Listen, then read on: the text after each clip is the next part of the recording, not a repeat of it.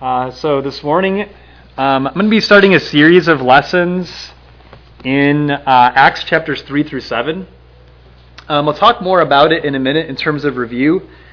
Um, but it was a little over a year ago that I did a series of lessons in Acts chapters 1 and 2. And the title of that series was The Beginning of the End. And the reason for that uh, title was chapter 2, verse 17, where Joel um, looking forward to what God would do in Jesus' resurrection and ascension, was that in the last days he would pour forth of his Spirit. And so we had talked a little bit about Acts 1 and 2 and the importance of seeing the events in those uh, chapters unfold, and how significant that is not only for our own faith, but also for sharing our faith and teaching others. Um, but every once in a while, I'd like to return back to Acts and just continue um, to teach through sections of the book. So we're going to be looking at chapter 3 with the power of the gospel. And I think in, in chapters 3 through 7, we see different angles of the gospel's power at work in these chapters. So we're going to be focusing on that with restoration in chapter 3 and the gospel's power to restore. So to make sure we have context, again, I want to review again some significant things about the first two chapters of the book of Acts. Um, something I had mentioned, uh, again, a little over a year ago, so it's been quite a while, that I've heard Acts chapter 1 and 2 referred to as the hub of the Bible. And the hub is, by literal definition, the hub would be like the center of a wheel, the center of like activity, or for instance, if you're thinking of it more corporately, like a business, uh, the hub would be like your center of business. So it's the center of where everything is happening. And that's what Acts chapter 2 is biblically. It's hard to overstate just how important these events are. It's the climax of world history. It's the climax and the fulfillment of everything that God had ever been doing since creation and even before that. Everything comes together in Acts chapters 1 and 2. Everything that happens before is leading into it, and everything in some way afterward points back to it. So again, Acts chapter 1 and 2, it's, it's difficult to overstate just how important these chapters are. So, just in terms of uh, just a brief review of some of the sections here. Acts begins in chapter 1. Jesus is risen from the dead. He's been appearing to his disciples, his apostles especially, over a period of 40 days. He's been speaking to them in verse 3 of things concerning the kingdom of God specifically. And in verse 4, he gathers the 12 together, the apostles, well, the 11 at this time. He gathers the 11 together and he instructs them to wait in Jerusalem until the Father would send the Holy Spirit upon them. In verse 8, Jesus reiterates this, he restates it. But verse 8, Jesus actually gives an outline, not only for the general spread of the gospel, but also of the book of Acts, an outline of the book itself. So, verse 8, I'll read this. So, this is Jesus speaking to the eleven. But you will receive power when the Holy Spirit has come upon you and you shall be my witnesses, both in Jerusalem and in all Judea and Samaria, and even to the remotest part of the earth. So in chapters 1 and 2, we see the disciples going into Jerusalem, waiting there for this promise. In chapter 2, on the day of Pentecost, this would be 50 days after the Passover. In chapter 2, we see the Holy Spirit come upon them. And they speak in all these different languages that the Jewish people can hear after they're drawn to the area where the disciples were by the sound of a loud rushing wind. And that signals the beginning of this new age that God had been prophesying about from the prophets. And so Joel spoke about the last days when God would send forth his Spirit on mankind. And Peter uses that opportunity to teach about Jesus having ascended, ruling in heaven, being made both Lord and Christ. And this begins the spread of the gospel first in Jerusalem. So in verse 8 there, I've kind of made note of this in my Bible. Um, you shall be my witnesses both in Jerusalem, that's chapters 1 through 7. And then in chapter 8 through 12, the Christians of Jerusalem are persecuted and begin to scatter in the regions of Judea and Samaria. And then starting in chapter 13, we see the gospel begin to spread to the remotest parts of the earth after that, all the way to the end of the book of Acts. and then obviously exceeding just Acts itself, but just in the history of here we are now, um, far removed from this time frame and far removed from this location, and still um, dedicating ourselves to the Lord today. So in chapter 2, 1 through 13, as was mentioned, the Holy Spirit is poured out with signs that signal something. I like to think about this almost like a fire alarm. When a fire has started in a building, an alarm goes off. And the alarm itself is not the problem that's needing to be addressed, right? It's signaling that something has happened, and you need to respond to, to that thing that's happened. Similarly, when the Holy Spirit came and there was this loud sound of wind, you saw the um, tongues of fire on the heads of the disciples. They were speaking these languages. That is signaling something. And so the signs are not the event itself, but they are pointing to the fact that Jesus is ruling in heaven, and this age of time that Joel looked forward to has now come. In Peter's sermon in verses 14 through 16, again, he uses this sign as a platform to preach the first sermon about Jesus risen and ascended to heaven to rule. And the sermon is centered on the fact that Jesus was crucified and risen from the dead so that God could appoint him as both Lord and Christ. And that's how verse 36 ends. Therefore, let all the house of Israel know for certain that God has made him both Lord and Christ, this Jesus whom you crucified.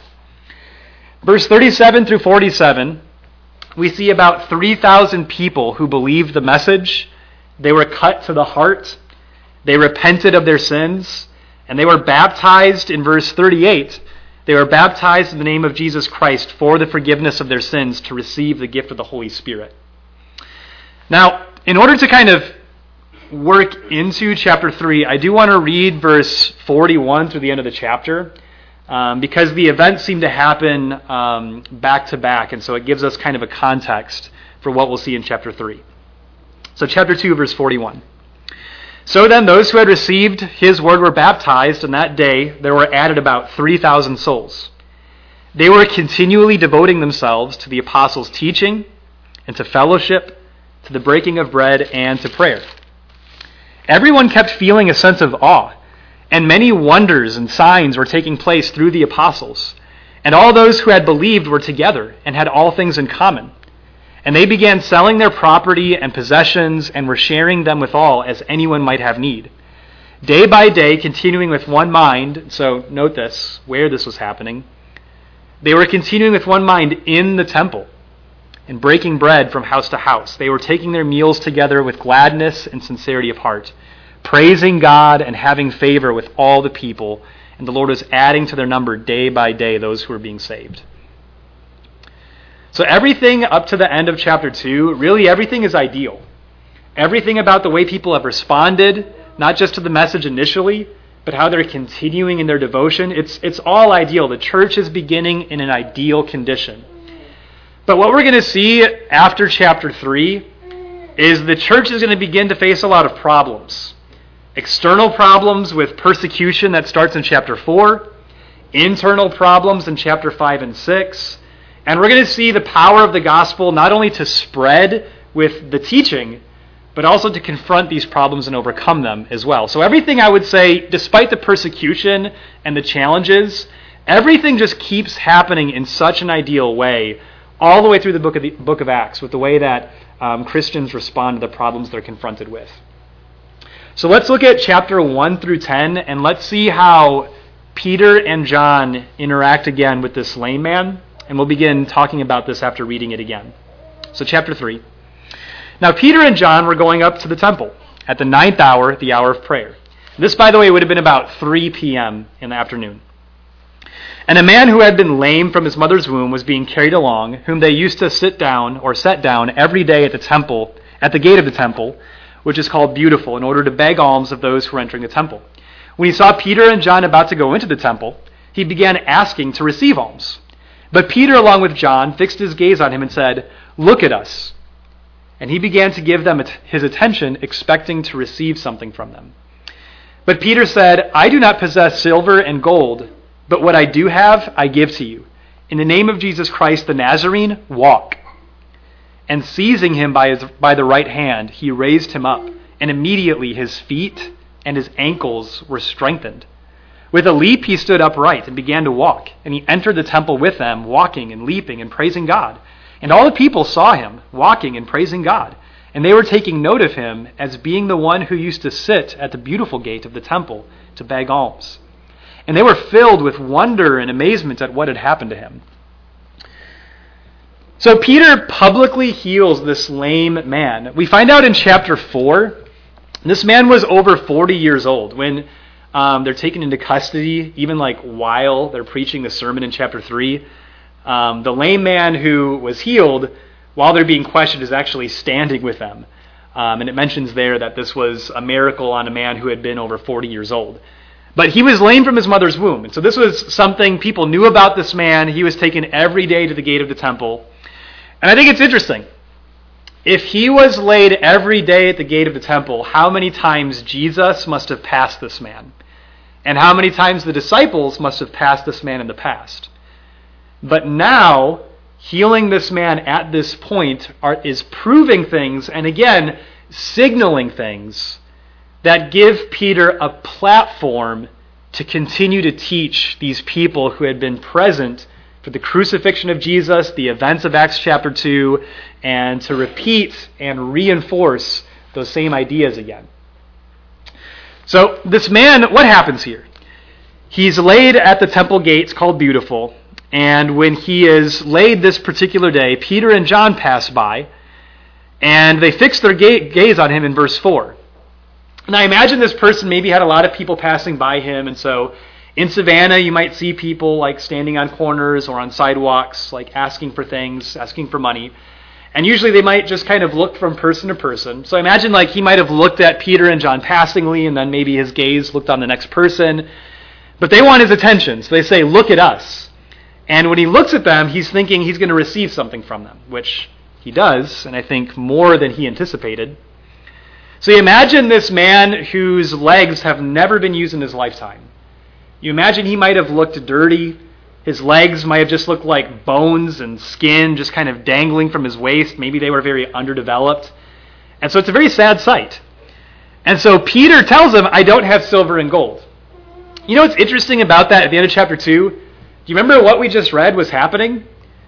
They were selling properties and land, and they were selling houses, and they were laying the what was sold and the money that was sold, or the money gained from the sale, and they were giving it to the apostles to distribute to everybody. So either Peter means I'm not carrying any of that with me right now, or that money was not to be used for that purpose. And so he might mean I just don't have money for you, but what I do have, I give to you.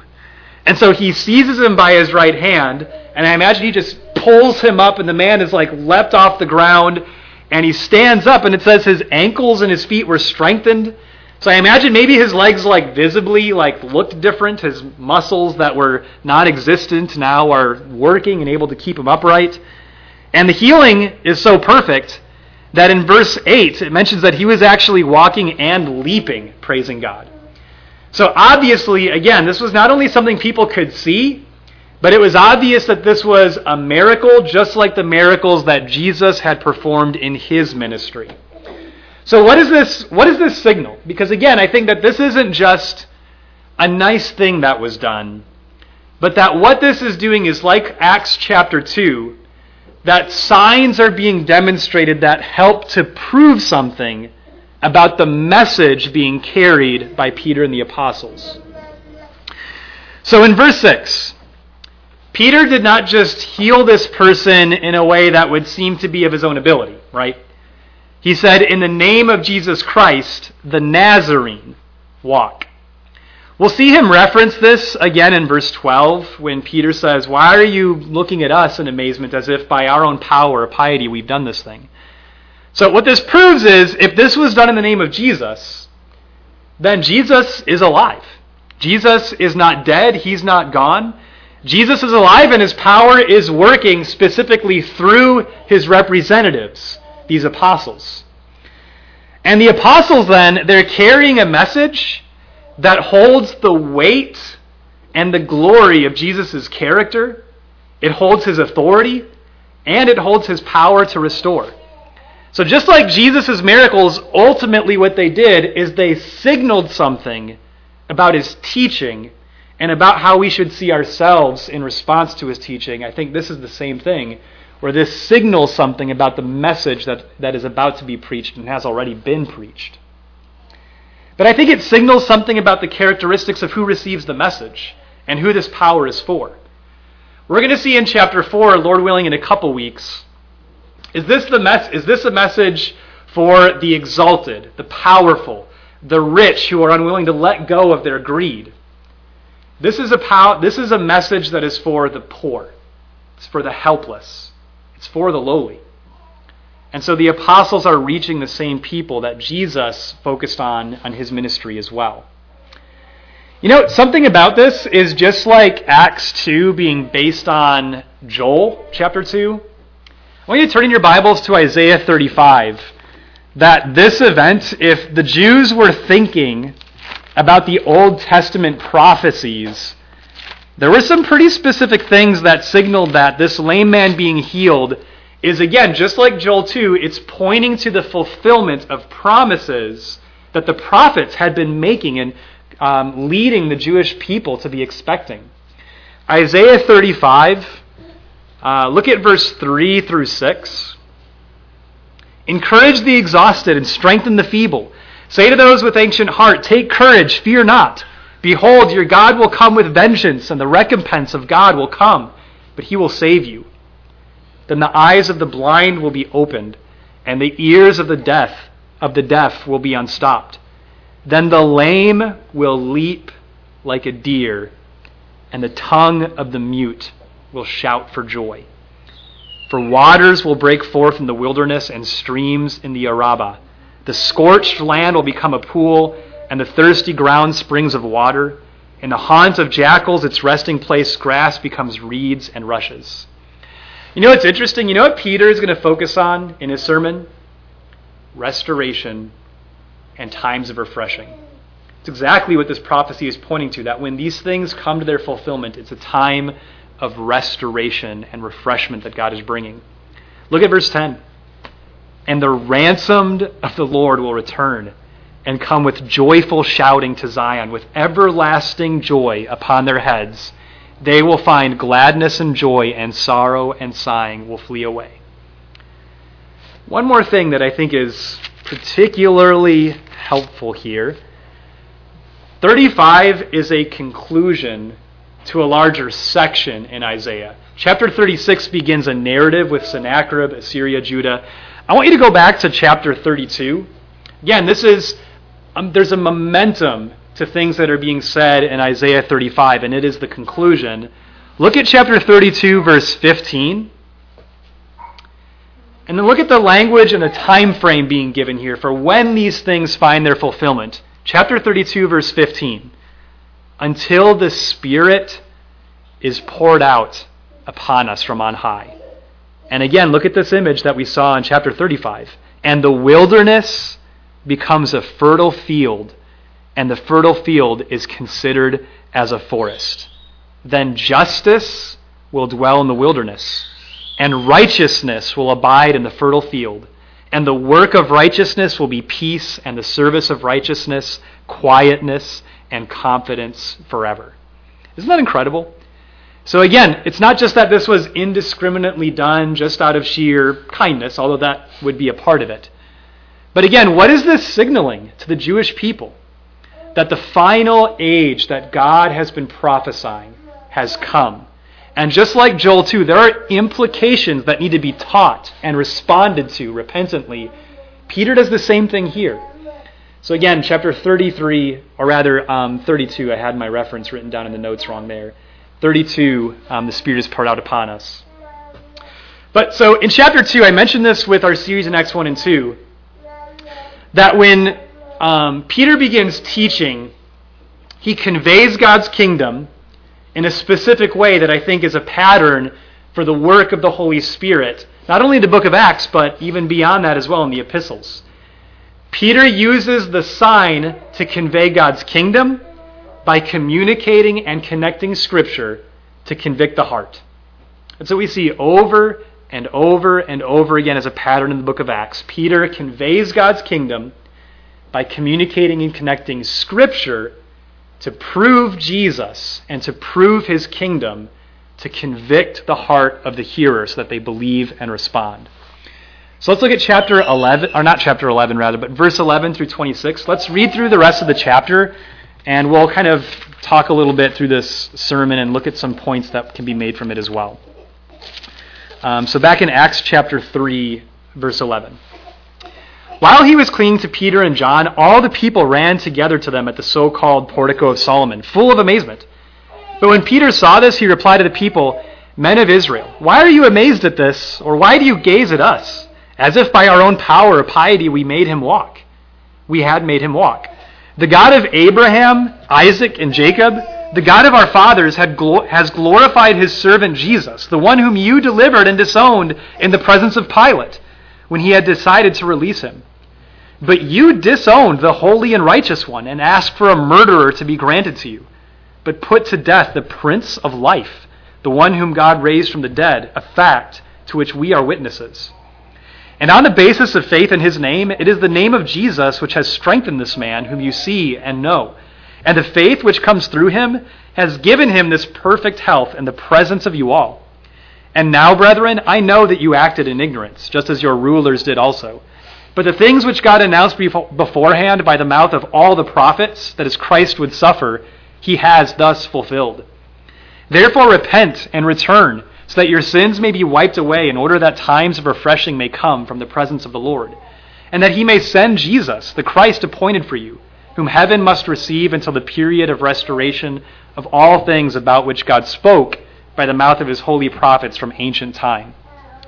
Moses said, The Lord God will raise up for you a prophet like me from your brethren. To him you shall give heed to everything he says to you.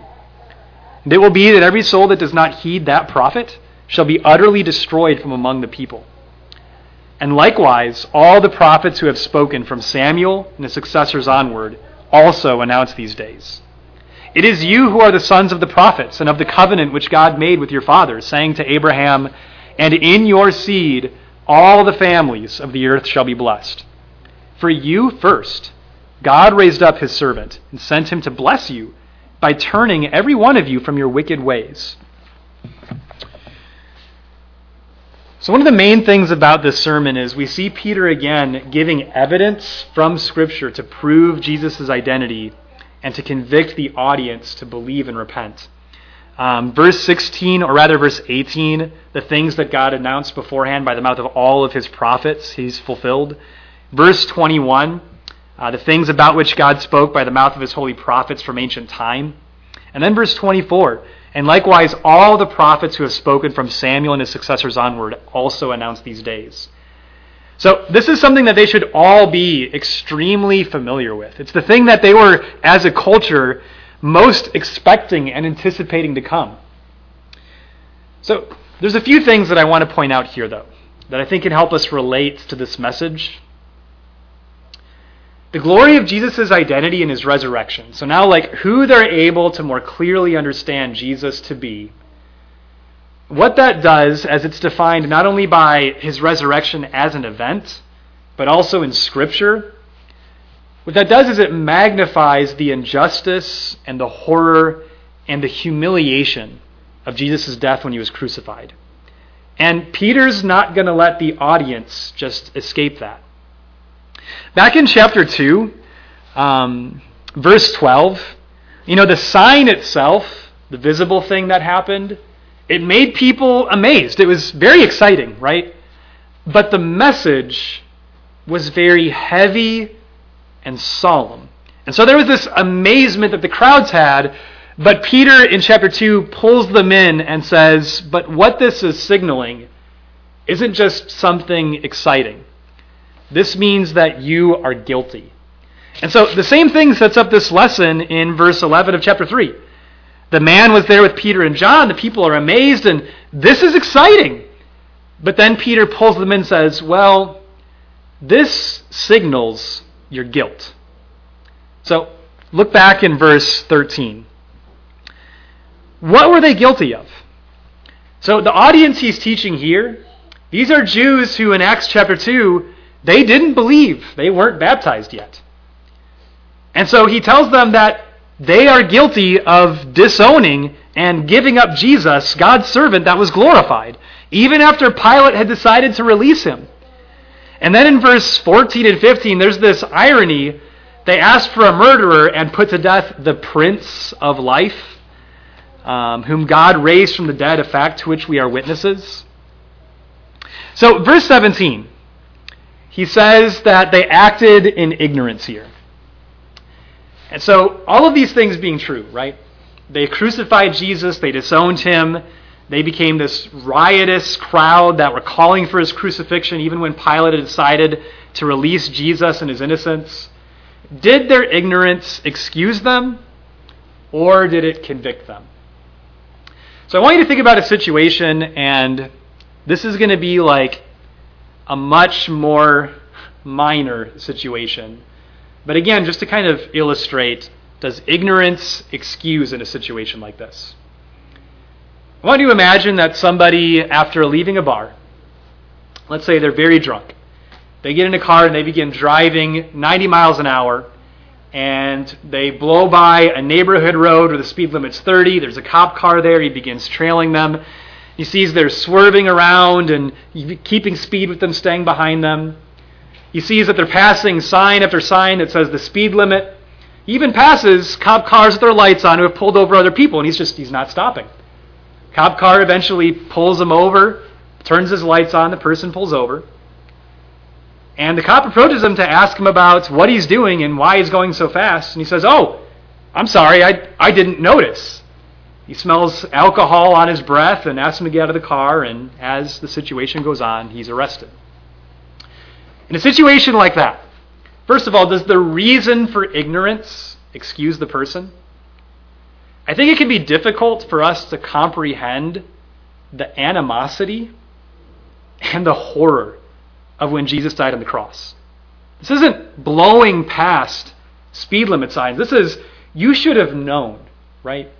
So not only does he say you should have known, but he then he quotes all of these prophets. It says all the prophets talked about this, so they should have known. So why didn't they? Why didn't they? Is it an excusable reason? the fact that they were ignorant makes it worse.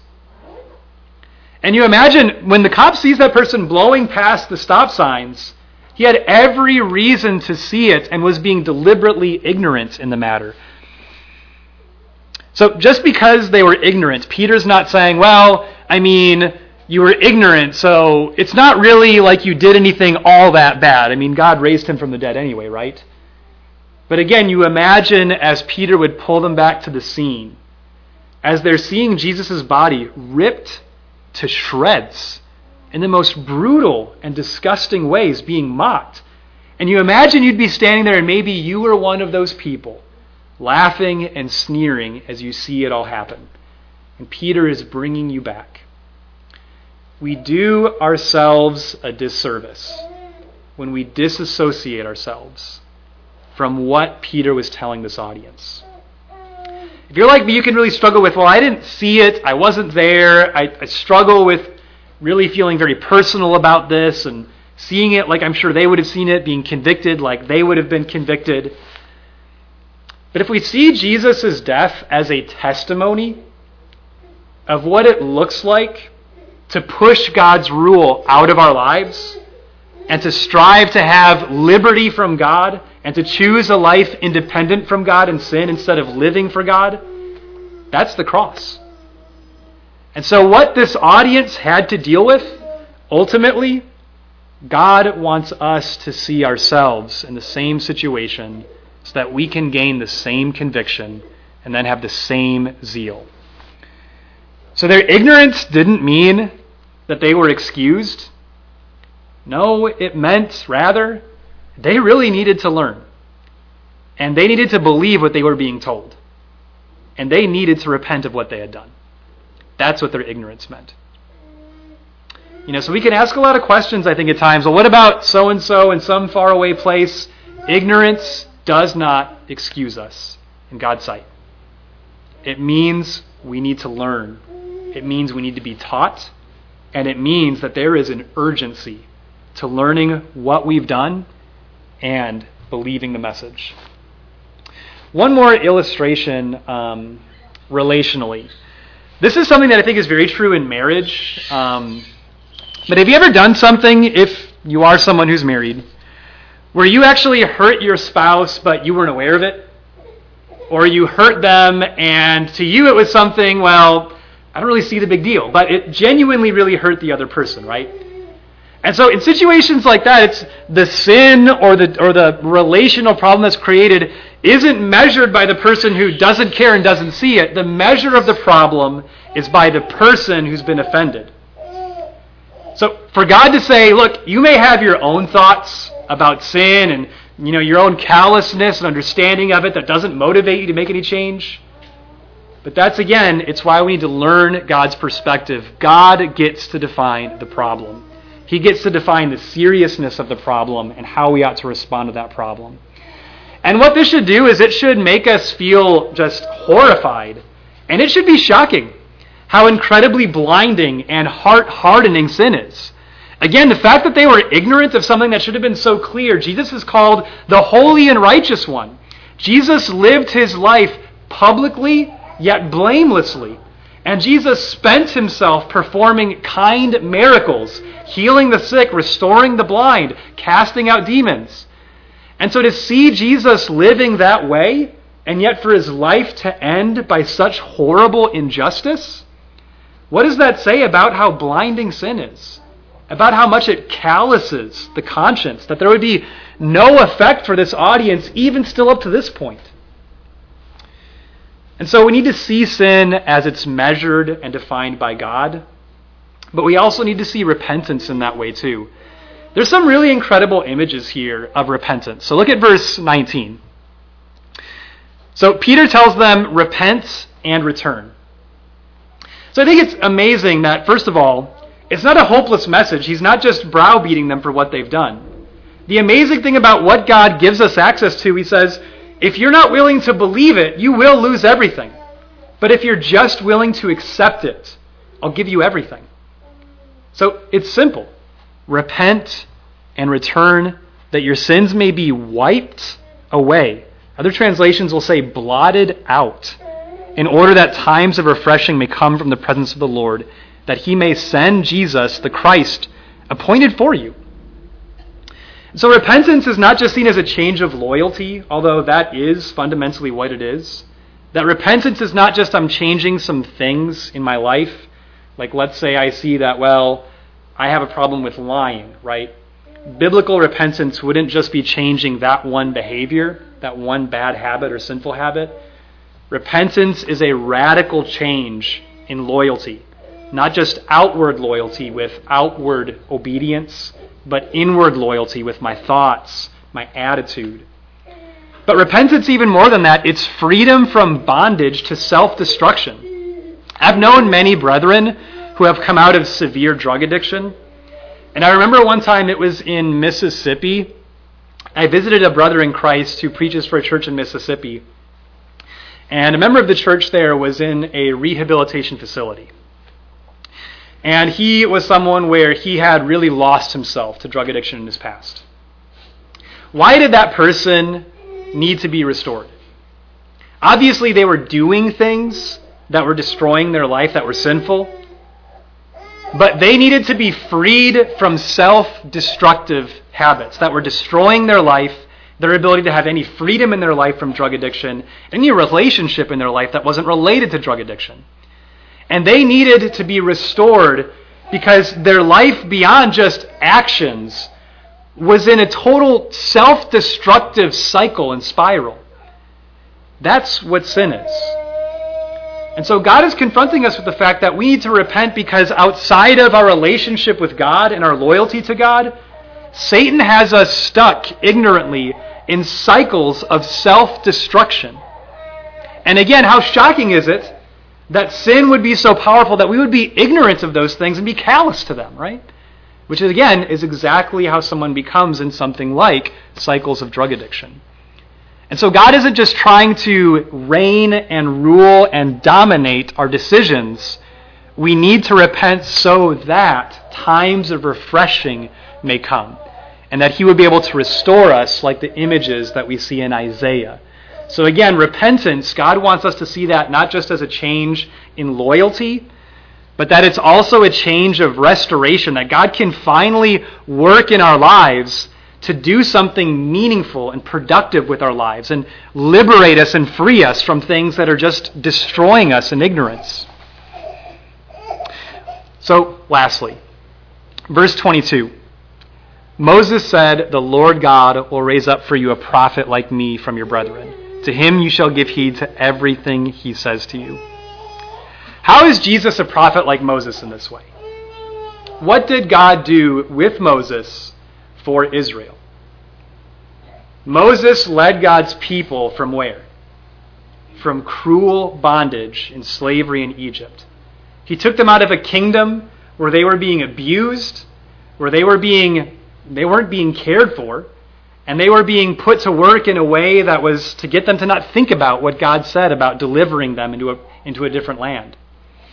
Moses delivered the people as a leader out of a kingdom of bondage into a kingdom of freedom in relationship with God and covenant with God.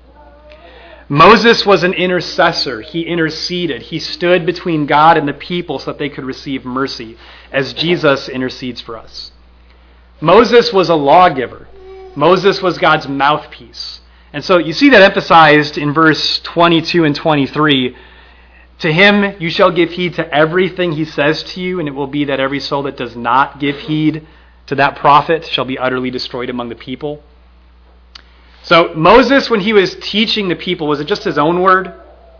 Was it just things that he was trying to advise the people so that they could live better lives? Joseph, Moses was speaking on direct behalf of God himself. And so to disobey Moses was to disobey God and his authority himself. The same way Jesus speaks by God's direct authority. Peter, by extension, was speaking by Jesus' authority. And so Peter's message, and for us, the message we read in Scripture, contains the power of God to redirect us, enlighten us, and to give us restoration and hope with God. And that's the message that we not only need to continue to abide in and believe with hope, with the joy of the salvation that God has promised, but to go out to share with others as we see the needs that other, others have as well. So that's where we'll stop for this morning. And again, in a couple weeks, we'll see how this message in chapter 4, even while they were teaching the people and speaking, the Jewish leaders come and arrest them, and we'll see how they handle that with boldness. But if you're here this morning and you have not embraced the gospel, there is no reason to stay in the world, and there is every reason to let God win your life and your loyalty to adopt you into his family. Without God, we lose everything. With him, we gain more than we can imagine. Just like what was pictured at the beginning of the chapter, without God, to say the least, we are lame. We're immovable.